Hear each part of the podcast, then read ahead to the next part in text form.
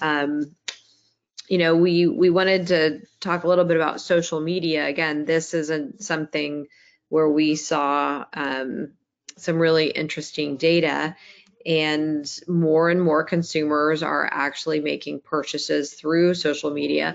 This isn't new, and we know as advertisers there's been ever increasing investment in social media um, advertising channels or organic channels.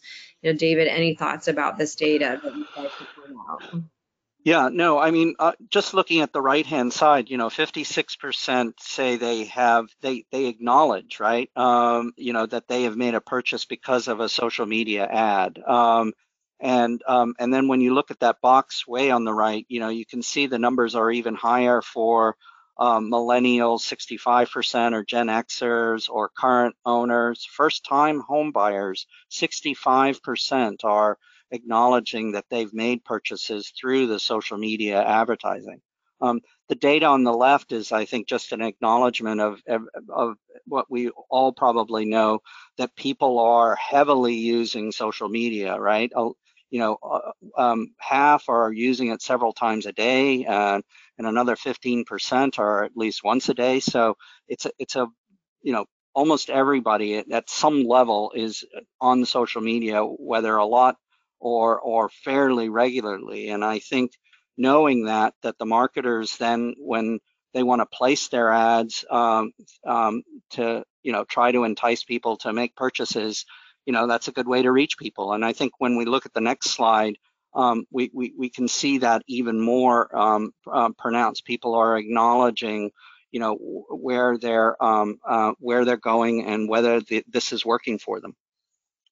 Yeah, and I think, you know, movers especially um, have good reason to really be on social media, either, you know, letting people know that they're moving, that, you know, they they have a, a new home, um, sharing that information, you know, in a, in a very, I think, widespread way. Um, or we're looking for new services, you know, on social media in the area or trying to become more familiar with the new area um, where they live. I know, you know, me being in Tampa and I'm fairly new to the Tampa area, um, I follow a lot of different Tampa social type entities to to keep up on their different the different happenings in the area or events or things like that.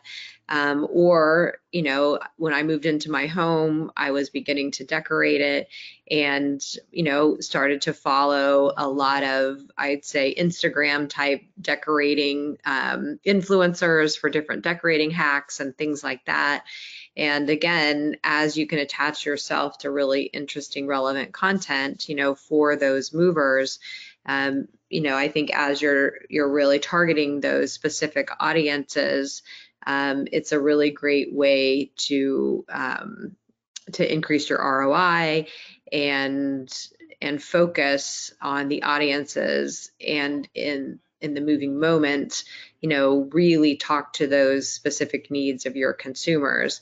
And, you know, I I keep going back to this this data set and this information and their and V12's ability to drive these audiences. And it's just such a really unique thing.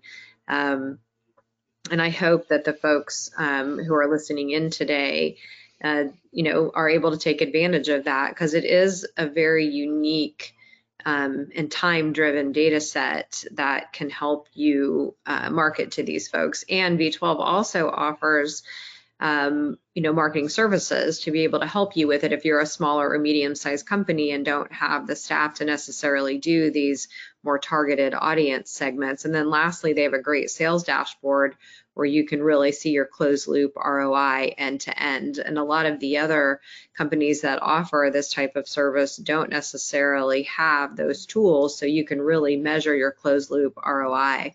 So I would keep that in mind for sure. Um, and social media is one of the channels that V12 offers to um, really help find those audiences and and do the sequential messaging and, and get the timing right. Um, next slide. So David, you were mentioning this next slide. Tell us what you're seeing here.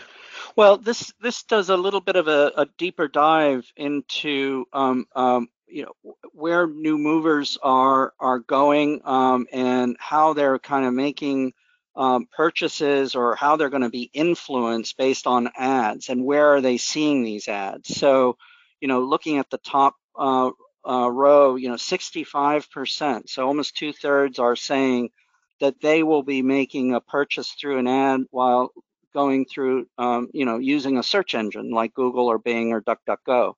Um, and, you know, 62% they're being influenced to make a purchase based on an ad when using social media, whether it's Facebook or Instagram or mm-hmm. Pinterest or TikTok. Um, and you know, all of these numbers, 61% influence to make a purchase based on an ad using the search engine, um, um, and and even the last one, making a purchase um, through an ad on on Facebook. So all of these are, I think, are showing that basically three and five, 65, 60, 65 percent are acknowledging that they are likely to make purchases or be influenced by the ads that they see on um, search engines um, um, um or social media. Yeah, I'm sure that's good news for the marketers who are joining us today because it's a little bit of job security, right? That the, the businesses count on them to put these ads out, but also that we know consumers, especially mover consumers, you know, are really influenced um, by these different marketing engines. And so it's important to find them when they're in their move journey.